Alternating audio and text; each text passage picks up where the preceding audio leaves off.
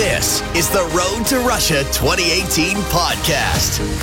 We're less than two weeks away from the 2018 FIFA World Cup Russia, and we're right in the mix in terms of our research, our preparation, so we can bring you top notch coverage over all platforms here at TSN and CTV.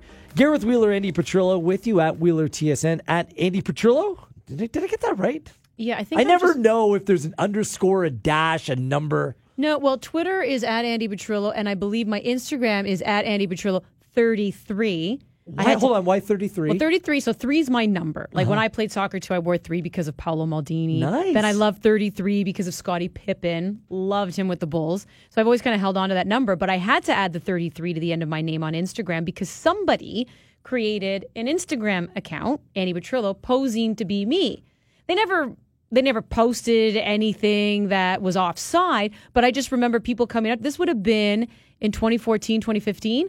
People I work with say, Oh, I saw that photo you posted and I liked it. I'm like, What are you talking about? So anytime I had posted a photo on Twitter, because at the time I just had Twitter, this person was grabbing them off my Twitter account and then posting them on this Instagram account as Who if they were me. these people? I have no clue.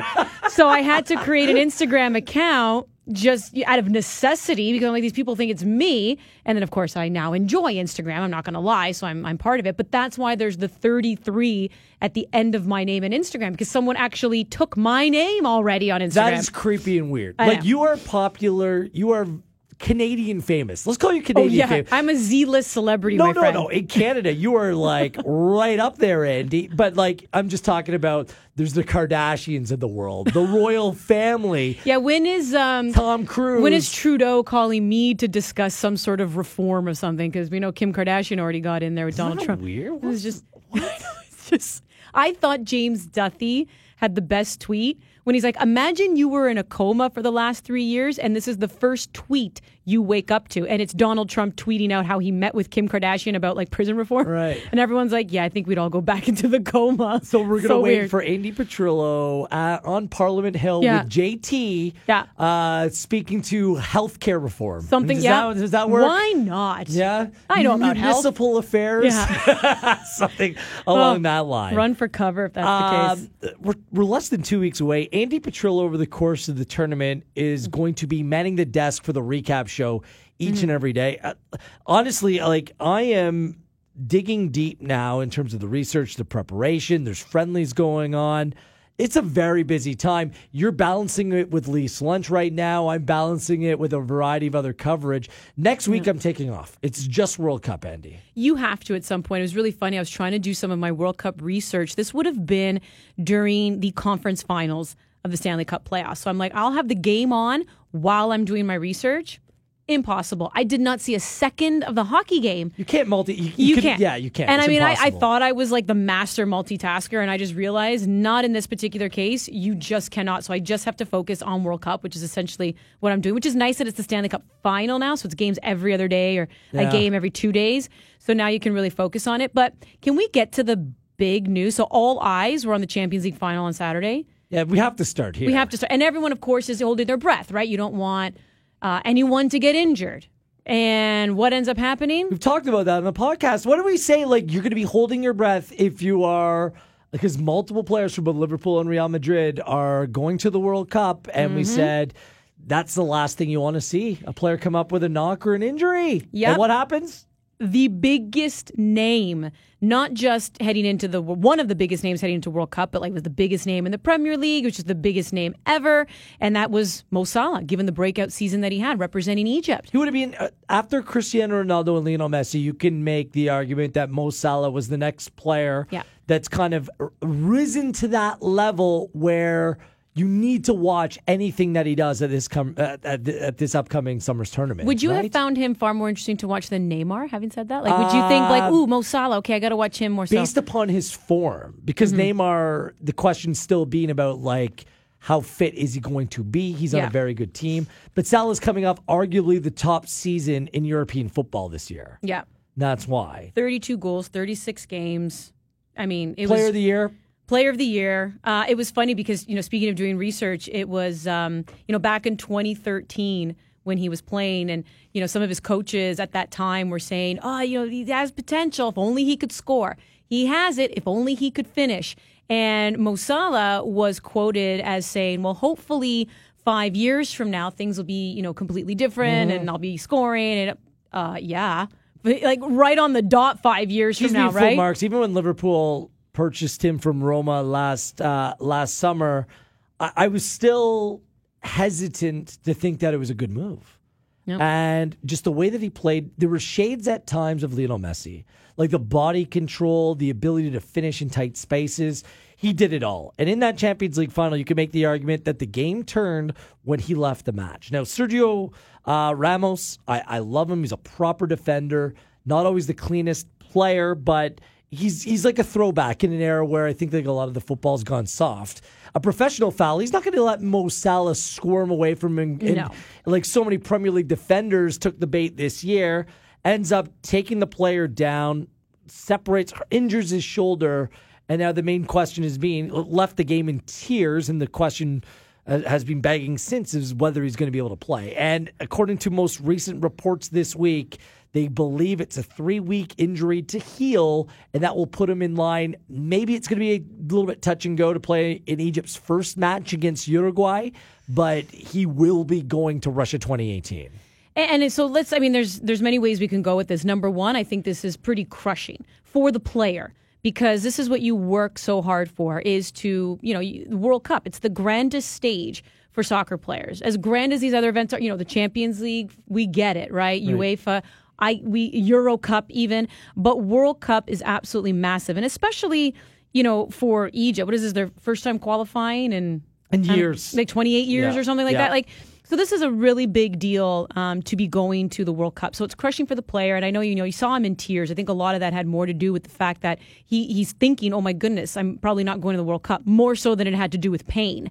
Uh, and we can even get into um, it was a Danny um, Carvajal as well, right? Yeah, Carvajal who left that to- match as so well. you know he's in tears as well because I think it has more to do with the the whole like your your your brain starts to race and it gets ahead of you, right? So I think those were that those tears come from. So it's it's pretty crushing for the player given the year that he's had. This is his moment. This was really him. And it looks like Carvajal is going to be okay to go as the ham, well. yeah. So he had the hamstring injury. Because here's But this the is the pinnacle, like, and like Yeah. playing for your club team is what, like, European uh, Champions League final, whatever. But World Cup every four years, representing a nation of people, like th- th- this is Yeah. something on another level. international, right? Mo Salah is a name in the soccer community, but is he a, really a household name with casual fans?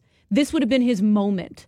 Like And thi- he's or this is his moment. We're not counting him out. He has become a legitimate hero in Egypt. Like, Yeah. he is the most famous individual in that country right now. So let me say this. I think we know it's devastating for the player, but again, not ruled out. Crushing for the team. He's our superstar.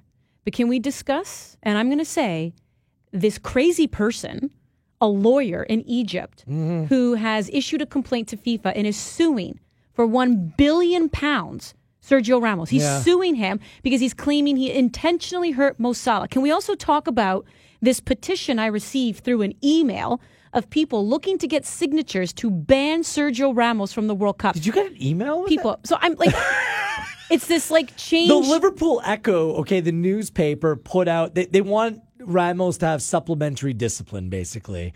Have punishment after the fact. I'm like, have we lost the plot when it comes to sport? There's no chance that Ramos intentionally meant to to separate or, or whatever the shoulder of Mo Salah. That's the play that happens in the game. When you watch the clip, and TSN's Robin Black broke it down like an MMA takedown. Nice. But Salah's arm is up in between Sergio Ramos's arm to begin with, and then Ramos kind of locks him. They go to the ground. There's no way there was intent. Was it an intentional foul? Absolutely, but hmm. that's different than intent to injure. And when a lawyer puts out something like that, Andy, it's about headlines, right? Like it's oh. about attention seeking at its worst. It, and to me, it's just like th- this is where you really use the term like these. These are your problems. Like these are your problems right now. Yeah. Like given what's going on in the world, this is your problem. This is where you're going to divert all your energies to try and get a guy not to play in the World Cup. But this is this is where the emotions run high. This is where you know soccer fans get the bad rap. Like this is just it's ridiculous. I think the um the hypersensitivity to it. Look, can Sergio Ramos is he and, and I've heard this term used when describing him. Is he the master of the dark arts? Like, does he know how to throw an elbow and kind of make it look like he's falling? We saw it in the game with uh, Loris Karius against the uh, the goalkeeper. Like, there's no doubt Sergio Ramos has mastered how to do He's stuff. He's done it over the years, countless games. He's a player that you love to hate when he's not on your side, but a player that you love to have in your team. Exactly. You know, uh, 100%. He's but a I just, winner. He's a winner, Andy. And and you can't win because no matter what side you're on, like if you remember in 2014 when Luis Suarez um, bit, and why am I forgetting the Italian player's name? It was Giorgio Chiellini. Yeah, was it? Yeah. So he ends up he ends up biting him, and I mean, you want to talk about egregious, you want to talk about intent, but then you have all of Uruguay going, "This you're you're against us." Uh, that that didn't happen on purpose. There's to me, it's like you're, it's just so ramped up with faith, emotion. right? Whether and th- th- I guess the point that I'm trying to make is whether you can prove intent or not, you're always going to have this argument It's ridiculous. that is ridiculous. It's just Yeah. ridiculous. Just stop it. yeah. Just stop it. What, what's funny is that if the Group A and Group B play out like some expect, then Spain can play Egypt in a knockout round match in this tournament. Ramos, Salah, part two. But I think both players, if, if I think it would be much more of a spectacle, supporter versus supporter, rather than player versus player. I think that they're very well aware that this is part of the match, right? Part of the game. But what, Listen, a, what a Chiellini- storyline that would be, right? Oh god, that, I mean, Chiellini himself even came out afterwards and was like, "Don't worry, bud. It's all." Even though he had like a chunk of his shoulder taken out, right? But like even then, he was like, "Don't worry about it." The players are going to get over it. The Yeah. players are going to be. They get it. They get it, and they're you know. So I'm pretty sure Mo Salah and Sergio Ramos are going to be fine. Let's not be moronic as fans Right. when the time comes, I- if I- and when they meet. I'd feel like much more if I was an Egyptian supporter or a Salah fan. I'd feel much more worried if it was like a leg or a foot or a knee or something like that. Shoulder, of course, is critical. It's part of the way your body moves. But uh, I, I think that that's more proceed with caution rather than I can't go. Yeah. And the thing is, I, I mean, I would have heavily favored Uruguay in that first game against Egypt. If Egypt wants to come out of that group, they need to win their two matches after that, which gives Salah more time to heal. And those are games against Russia, who lost another friendly. They've winless mm. in their last six, and Saudi Arabia, two teams that they can beat in a very soft group. So never mind. This is the importance, right, of the order of your matches. So Uruguay, you're not expecting much. You, you you play good defensive football, and there are some very strong defensive players in this uh, Egyptian side, and then have Salah back to provide the requisite goal scoring ability that you'll need against two, in my opinion, inferior inferior teams. Valid points, uh, really valid points. And also in that game, as we mentioned, it was Danny Carvajal who also went down for Real Madrid. His was a hamstring, if you're talking about like lower body versus upper body. So his was a hamstring, but he he seems pretty confident that he'll be back uh, in time. They're kind of telling him that'll be a, a three week process for him, and you, he just your heart breaks for him as well because you know he was supposed to be a part of that Spanish team in you know Euro 2016, but had to pull out because of injury. Right. So missed out on being able to represent his nation there, even though he's done so already at the. Um, at the youth stage, like this is his moment, right, for the senior level and the senior team. So you can understand those tears, but he's he's hell bent on trying to make it back in time. So this, I mean, what can you do? Like you can't you can't say don't play such critical games uh, in a World Cup year. Or maybe you do, but you have to have X amount of uh, break in between. We have this conversation all the time, even heading into the Olympics. I mean, if you remember, even heading into these uh, 2018 Winter Games. So Georgia Simmerling, a Canadian athlete who is exceptional. She was in ski cross. She was like she was the highest ranked Canadian on the ski cross World Cup circuit. Um, was coming off a bronze medal in cycling in Rio 2016. So was looking to join you know that club of athletes who can win medals at both the summer and winter Olympics. The weekend before they're supposed to leave for Korea, there's a World Cup race. She breaks not one but both of her legs. Wow. So everyone's like, well, should they have had that World Cup race? I'm like, but this, I don't know what to say. Like, this is just sport. This is just what happens. It's just the timing of it that really stinks. Right. And with Carva- Carvajal, if if I am the Spanish side, and teams can change their 23 man squad up until June 4th. The thing is, you have a 23 man squad. He's not a player that m- may not be able to start the tournament for you, but he can finish the tournament for mm-hmm. you. And whether it's Nacho Monreal or another player, they have other individuals that can step into that role. But if it looks grim, if this doesn't look like a three week injury, it looks like a six week injury, you have to make that call by June 4th. Dude, can I tell? Have you ever pulled your hamstring? It's it's awful. I And the problem is you never know the timeline and how long it's going to take. I pulled my hamstring so badly one time when I was in track and field. Stupid warm up, went, raced, Right. and then just pulled it. I couldn't even sit down. Like I couldn't even sit on the toilet. Like you don't realize what you use your hamstring for when you're like, oh, so I need my hamstring when I do this and when I do that, and you're like, this is horrible. Do you know what the worst is? When you sneeze and do your hamstring. like seriously, like you, eh, you, you- you're like, I can't sneeze, I can't sneeze, I need to hold it in because you feel it all the way Yeah. down your lower back into your hammy. It is incredible. Like, you know, obviously the body's connected, but you're like, oh, it's that connected. like, even when I do that, you're like, that's just weird. So, yeah, I mean, it's, uh, I feel for him because hamstrings, those are tricky. Very, no, very tricky. No kidding. So two massive injuries. Uh, Granit Xhaka looks like the Swiss international midfielder um, is carrying an injury as well. His World Cup a little bit in doubt as well um, as he picked up an injury in training. So another very important player for Switzerland who's coming off, quite frankly, a miserable year with Arsenal. Uh, this is breaking news. Did that in uh, training, so we'll have to see on that. So we're going to go through some of the. We, we, we touched on it last week. John Conway was with us as well. Uh, we touched on a few of the groups. We'll go in a little bit more detail, our thoughts about how these groups may shake down, our thoughts on some of the squads as Road to Russia 2018 rolls on. Wheeler and Petrillo with you right here across the TSN Radio Network. You're listening to the Road to Russia 2018 podcast. Road to Russia 2018 rolls on. Wheeler and Petrillo with you. Before we move on to the World Cup group, some of our thoughts on the squads, we need to address what happened on Thursday, Andy, with Zinedine Zidane, um, the French legend, the manager of Real Madrid, who just came off winning that aforementioned Champions League, his third in a row, which is just incredible that this day and age that a team can roll off three Champions League wins in a row. Just it's just wild. Steps away, steps out of his role at Real Madrid. Um, what are your thoughts on that? Because I'm just looking at it.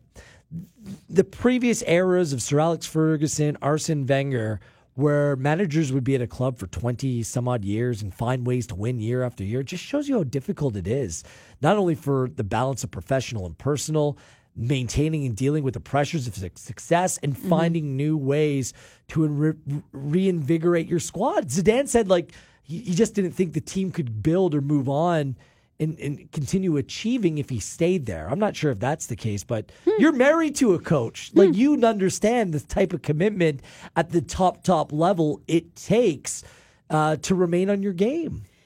especially when you're successful because I, w- there's that good old saying too like or you know the key to success um, is to be is to ma- is to remain hungry even when you're full Right. and I feel like that is the job of the coach. So the manager, okay, I'm, I'm speaking in hockey terms here. I'm speaking of GM, right? But you have a lot of people um, who are involved with getting the players, right? So you can almost argue, did Zinedine, Zinedine Zidane really bring in these players, right? And who are these guys? Well, he's going to have a say. He's going to have influence. and that's what I mean. So he'll have a say, he'll have an influence. But at the end of the day, his job is to manage these personalities. right. That's really what it boils down to. So when players get to this stage, they know how to play the game. It's not like you're teaching them how to play. I'm not saying you still don't coach and come up with certain tactics and have your drills, but at the end of the day, you're really just managing. Right. And a lot of times it's managing the personalities and the superstars, and we could go through them all on Real Madrid. And Mm-hmm. how do you keep them engaged? And that to me is an art. That is a skill all into itself. And I do think that it helps um, by default, just who he is and what he accomplished as a player. So right away, you've earned that respect, and right away, you've earned the ear. Because sometimes players just be like, well, I don't know, like, who's this guy and what have you done? And even though he might have been a successful manager elsewhere, like, nah, okay. But this was a successful player. And pe- people people question whether he'd have the tactical wherewithal um, to apply it to a group. And it's one thing, obviously, Real Madrid has a ridiculous spoil of riches in terms of talent, but making sure they can all play together and win. I mean, and, and that's what he's done magnificently well. And in, in this run to the Champions League, he beat, I, I, he beat Bayern Munich, You beat Liverpool. They had a very difficult run. PSG, like they beat some of the biggest club football teams in the world this time around, and that's to go back to back. I just I think it's incredible, and the reason why this relates to the World Cup, Zidane doesn't need money, and when can my name be used in that sentence as well? Andy Petrillo doesn't need money. he is ridiculously rich. Like I want that to be said he- about me. I, I believe he was part of the group that helped Qatar win the World Cup just by the influence Mm-hmm. of Zidane. Um, so whether it's in a brown paper envelope or through legitimate ways, he's made a lot of money. That's a podcast for another day. Yes. Yes. Okay. Um, I can see a scenario where he says, okay, the demands of club football, I don't want to deal with that at this point. I'm curious to see whether he could be the heir apparent of Didier Deschamps with France. Because if it doesn't work out for this French team, mm-hmm. wouldn't that be a natural transition that makes a whole lot of sense for both the French national, French Federation, as well as Zinedine Zidane?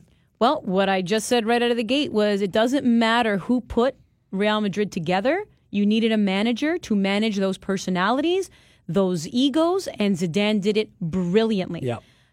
What have we been saying about France? The superstars, the egos, who's the leader on that team? Can Didier Deschamps manage that?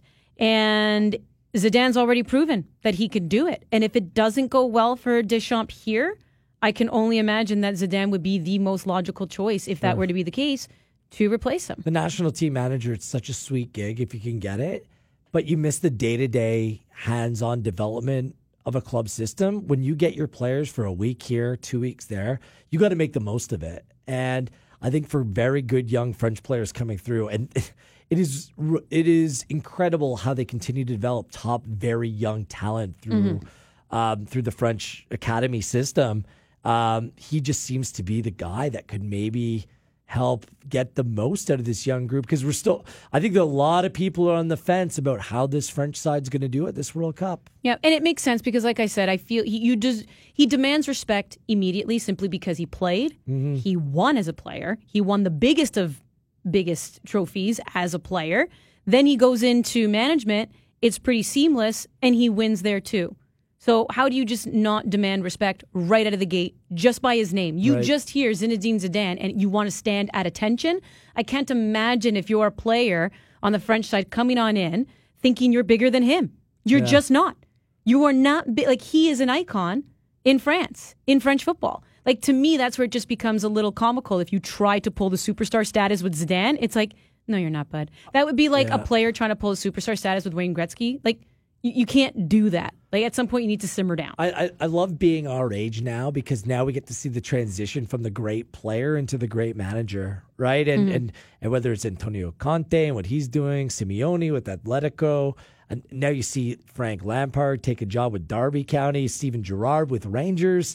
So these are players that It doesn't always recent- translate, in recent but- vintage. Yeah, and who knows if? And I'm mm-hmm. not saying that they will all be success, but it's it's kind of funny we see these top top players play in our adult years, and now they're moving on. What are you trying to say? We're getting old. Thanks. Yeah, that's. I was wondering where you were going with that. That's all. That's all. Thanks Um, for the reminder. No problem, buddy. Uh, let's go go through some of the groups, and we touched on some last week, so Mm-hmm.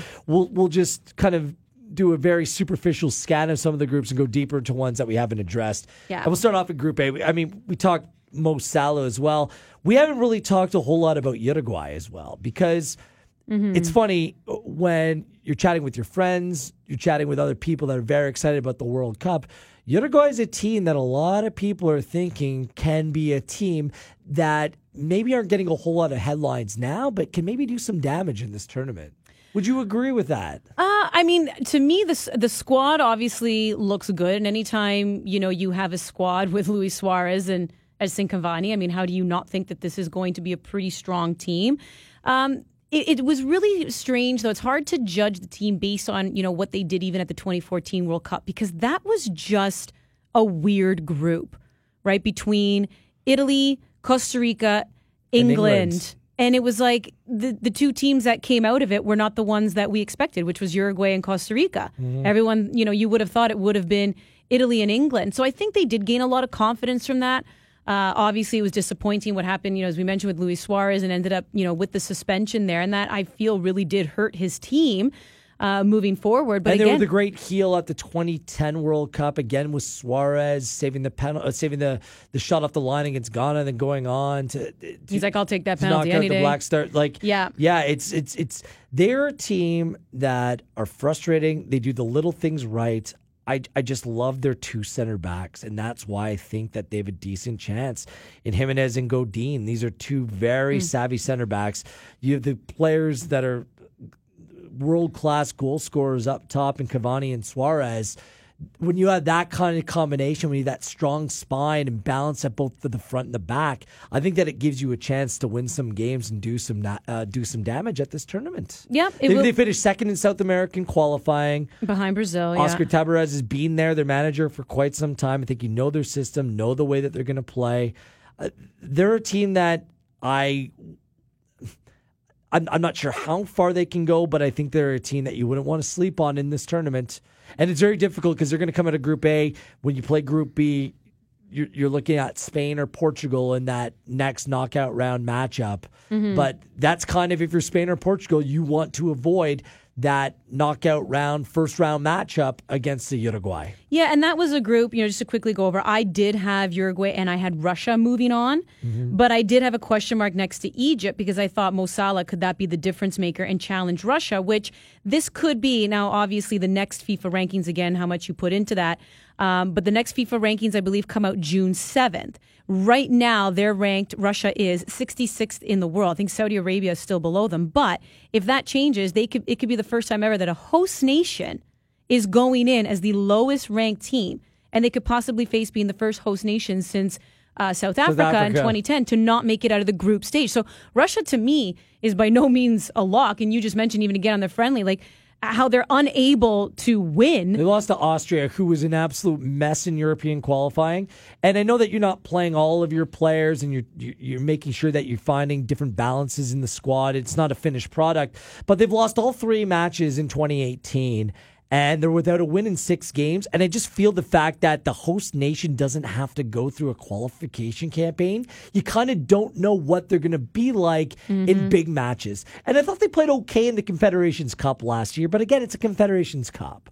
Yeah. So I, I have a massive question mark around Russia. Sometimes nations are galvanized by the fact they're hosting it, and it's all uh, the tournament's mm-hmm. always better when the host nation does well. Mm-hmm. But this is a country that just has failed to develop top top class players despite spending incredible sums of money. They've dealt with injuries in their side, and I, if Mo Salah was healthy, Andy Petrillo, I, I, I just I would put Egypt ahead of them. And that's why I had the question mark there with Egypt now, just obviously with Mo Salah. But, you know, right now I do have Uruguay, Russia going through. Yep. Uh, with Egypt really kind of nipping at their heels. Group B, I think we all agreed it was Spain, Portugal. I can't. You, you can't see it go any other way. No. The- the- it's just a matter of who you believe is going to win that group. Yeah.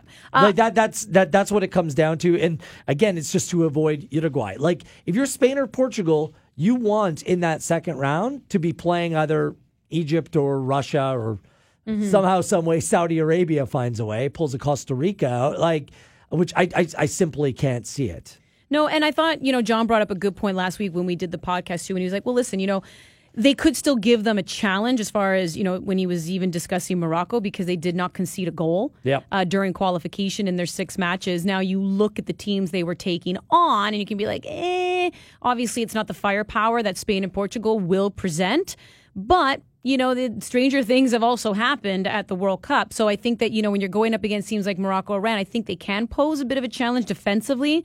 But I just think Spain and Portugal are way too powerful and will definitely find, and too experienced. Right. And will just find a way around that. I mean, isn't Spain now like on an 18 game unbeaten streak, like their national They, team? they've played incredible. And it's just like ridiculous now. Yes.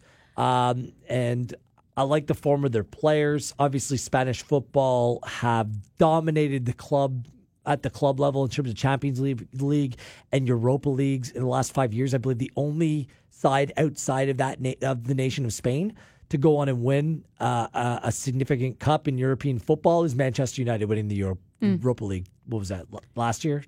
So, um, I, I again the order of the matches. Portugal plays Morocco in that second game.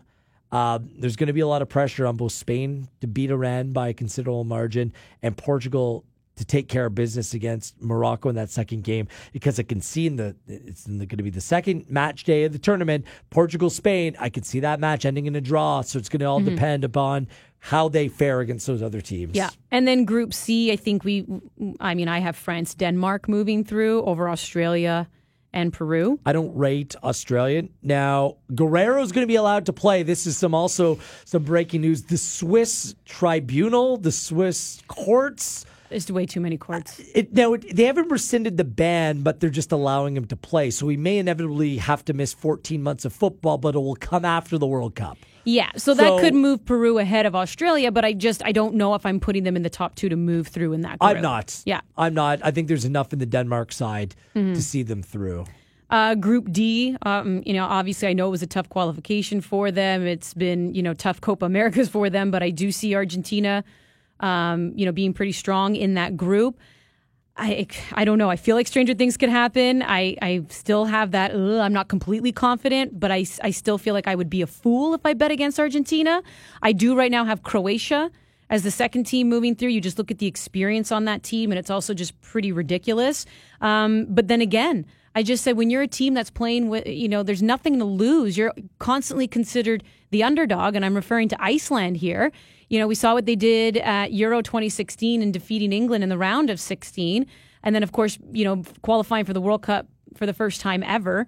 This small nation. I mean, what is, what is their population? Like 300,000? It's Vaughan, Ontario. It is. It's where it's my hometown. It is Vaughan, Ontario. That that is the population, and they have fielded this pretty strong team. And I still think that when you have nothing to lose, I can't imagine how you're going to be playing with this.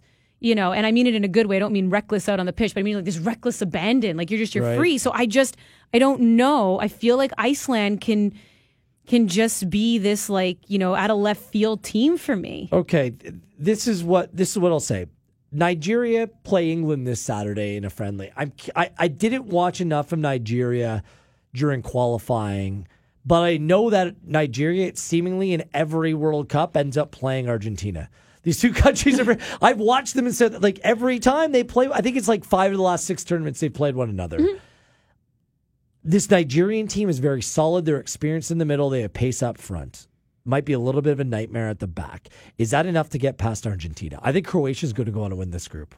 Ooh. I, I love the structure of this Croatian team. I think they're solid defensively. I thought the coaching change did them did a whole lot of good. If this very good generation of Croatian footballers are going to do any damage, it's going to be at this World Cup. Mm-hmm. So I'm going to, I'm going to say Croatia is going to win the group. My hero pick will be that Argentina gets eliminated if I see enough from Nigeria in the build up to this tournament. You think they're getting eliminated group stage? I, I think that Argentina is vulnerable here in this group. It's a compelling group because Nigeria plays a different style from Iceland, who play a different style from Croatia. Four very different teams in this group. Yeah. And I think based upon the matchups, if Nigeria can find up front through Iheanacho, through Iwobi, um, having Victor Moses, a very experienced captain in John Obi Mikel sitting in the midfield. I think there's enough in this team. Again, I, I'm I'm not completely committing because I want to see how they look in the build up to this tournament because I, I haven't seen enough of them. But I think it's a team that's been competitive for years and could pull off an upset in this group. Yep, and we've said it before. Uh, there were still question marks with uh, Mauro Icardi being left off and just that goal scoring power, especially given that you know Higuain hasn't scored in the think, last two years, I just don't think they can defend worth a lick. well, I and just- now their I- I- goalkeeper's out, Exactly. right? So you have uh, Sergio Romero who has, needs to have right knee surgery. So your number one keeper isn't in there. Uh, group E, I don't think we really discussed last let, week. Let, us take a quick break. And That's then a we'll teaser. Go, that, was my way of teasing. That was a good tease. We'll go through Group E and work our way through the rest of the groups. Sounds good? yeah. Wheeler and Petrillo with you. This is Road to Russia 2018. This is the Road to Russia 2018 podcast. This is Road to Russia 2018, and I feel like that road is winding down. We're coming to the end, Andy Petrillo. Uh, Gareth Wheeler with you. World Cup Russia coming your way in less than two weeks' time. I'm excited about Group E. Are you excited about Group E? This could be, um, it's another great group. Uh, who doesn't get excited to watch Brazil? They are just entertaining. They have the flair. They're very exciting. They have Neymar. Um, why would, and I mean, there's a slew of other names that we could go through, but I just feel like I'm curious to see how Neymar's going to do in another World Cup where he's not at home and is not dealing with that type of pressure because I thought he did very well in front of an immense, crazy amount of pressure in Brazil 2014 or Rio For his 2014. back was yeah, and, yeah. and they basically buried him. Mm-hmm. It, like people were in mourning. The player was still alive, and they showed absolute mental fragility being played off the park. Seven one. Like th- that is the only question heading into this World Cup. Mm. How Brazil? Res- it's been a long four years, but seven one, a loss in their own country in their own tournament to Germany. That's embarrassing. It and that's going to live with them as long forever. It's going to live with them forever. That's one of the most astonishing results in world football. So let me ask you this. So Alisson right now, he's been appointed their number one goalkeeper. Not that you're going to hang it all on the goalkeeper because Very good year for Roma. Yeah, because I think the thing is, and this this was even the question heading into the 2014 World Cup was, do, can, do they have what it takes defensively, right? Because Brazil, notoriously for years, hasn't exactly been the strongest on their back line. They've had that flair up front and incredible goal scorers. Uh, but how was that going to hold up? And clearly against Germany, not so well. But now you have the goalkeeper coach for the national team. And what else do you expect? Kind of like how you said, well, what else are you going to expect from Harry Kane saying, of course, they're going to win? He's the captain of England. He's going to say that. So, of course, you expect the goalkeeper of the Brazilian national team to say that Alisson is like uh, Man- Manuel Neuer, or at least he's entering that territory. What do you make when you hear that? Well, now with the um, the gaffe of of Karius of Liverpool, I mean, he's being billed as a player that could be available for purchase for seventy five million. For a goalkeeper, you got to be kidding me. Listen, he's a very good goalkeeper. He's emerged as one of the top goalkeepers in world football today. And for me, there's there's no doubt he'd be my number one. I'm, I'm not sure if he would feel the weight of expectations about that because the Brazilian side, no matter what, the expectations are going to follow them, right? of course. So, and let's be fair. There's a very good squad in front of him. Tite, the manager's known what he wants for quite some time. They were the first um, nation to name their World Cup team. He cut it down. I think they named like 16 over the course of the winter. So you basically knew the individuals that went. One player they lost, and I- and, and I think it's going to be a big loss. I, look, I think they win this group, and I think they win it. I'm picking them with win, with yeah. relative ease, but no Dani Alves, Mm-hmm. and I just wonder who's going to play right back.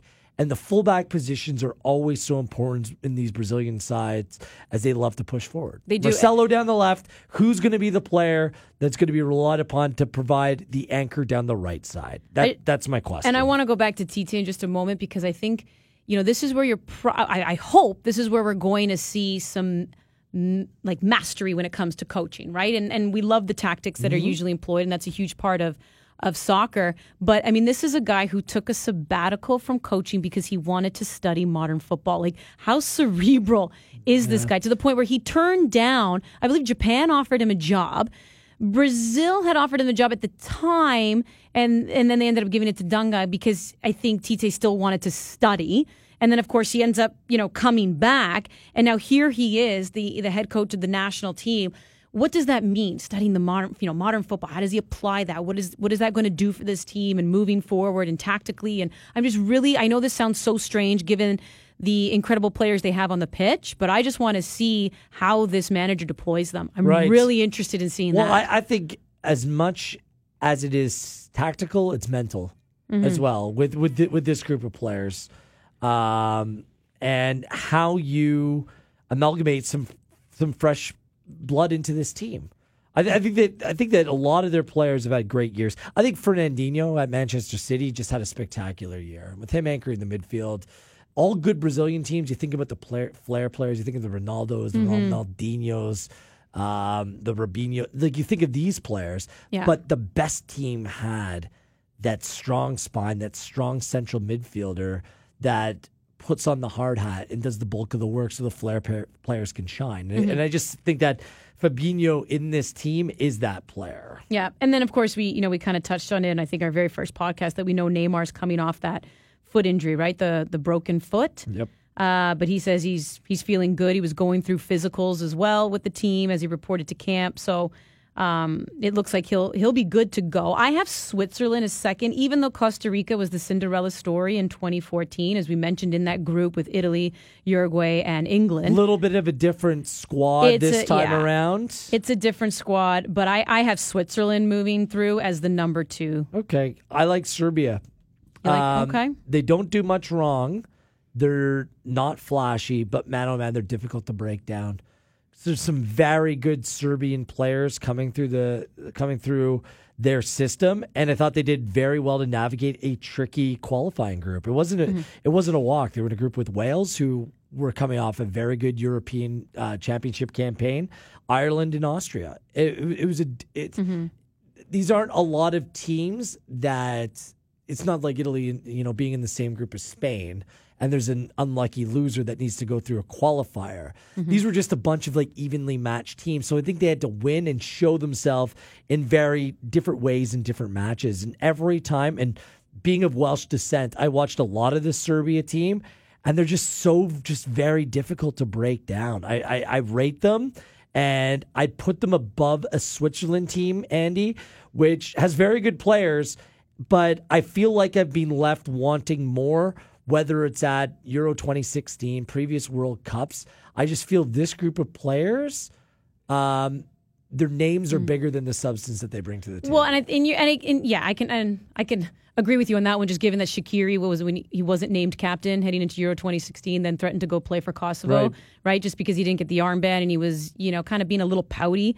But I just think you know they were in a group with Portugal, had an identical record to Portugal as well in World Cup qualification, just finished second behind them. That was you know nine wins, you know zero draws and one loss. But they it was the goal differential that got them, which is why they had to go into a playoff. But I don't think that was easy to be in that group with Portugal either. Um, so that's why I think Switzerland is strong there. But it's okay. So I have Brazil, Switzerland. You have Brazil, Serbia. Yeah, and, and Serbia plays Costa Rica the first game. I think that's a good way to start the tournament and put all the pressure on Switzerland to come up with the result, coming off what should be a Mm-hmm. comprehensive loss to Brazil in their first match. uh, group F, I have Germany going through. Um, It's hard not to. yeah, hard not to have them Uh, kind of I. I, I, I, I like Son with South Korea. I think they're a decent side. Sweden, I think that their World Cup was just getting there. I Mexico's a team that I think that can do some damage in this tournament. I have them I have a crush through. on Mexico. I do. I have no problem saying that. I, I just every year, um, and and in, in terms of World Cup success, they never find it. It's going to happen one of these years, right? Yeah, I mean, I, I like them too. I actually have them. I have them moving through. Um, even though in the previous six World Cups they haven't passed, they haven't made it past the round of sixteen. They always seem to make it out of the group. But you just wonder. They got the this, worst draw. They, Yeah. I think there's pressure on Mexico. They got the worst draw because they're in a group with Germany, and if they finish second in their group, they're going to play Brazil most likely. Yeah. that's the worst possible draw. And like, I'm hoping that Mexico can somehow find a way to win this group to avoid Brazil and force a Germany Brazil knockout round match. That's my hope. You're just you're you're looking ahead. um, group G, I think we discussed this already. Was England Belgium? Yeah? Yeah, we we're had both that. on. Yeah, Pa- Panama no chance. Um, and then the final group, Group H. I think I had I have Poland, Colombia going through. this is going to be my favorite group. Really? I, I although I don't really rate Japan, they play very good games to watch as a neutral. But I think it's a three horse race between Colombia, Poland, and Senegal. Mm-hmm. And somehow, some way, I think Poland's going to disappoint again. And it's going to be Colombia, Senegal going on. And Senegal is my dark horse in this tournament. Given We'll what it for next Lewandowski week, did, wow. Okay. Well, it's it's it's not Robert Lewandowski who now his agents asked for a move away from Bayern Munich. I think the timing is is I'd never like to hear this thing ahead of a World Cup. I was gonna say no club talk heading into World Cup. None. Right. Done. and with a lot of older players behind him, um, and with the lack of depth, I think that opens the door for two very exciting teams in Colombia and Senegal. And I have more questions about Colombia than I do Senegal. We'll save that for next Okay, week. we'll save it for next we'll, week. we'll deal with our dark horses, Okay. our official picks coming your way next week, and we'll help you with your fantasy World Cup pools by giving you some maybe under the radar names to look out for. And our final, Mm-hmm. it'll be our final episode. Final episode, baby. Good stuff. She is Andy Petrillo. I am Gareth Wheeler, and this is Road to Russia 2018.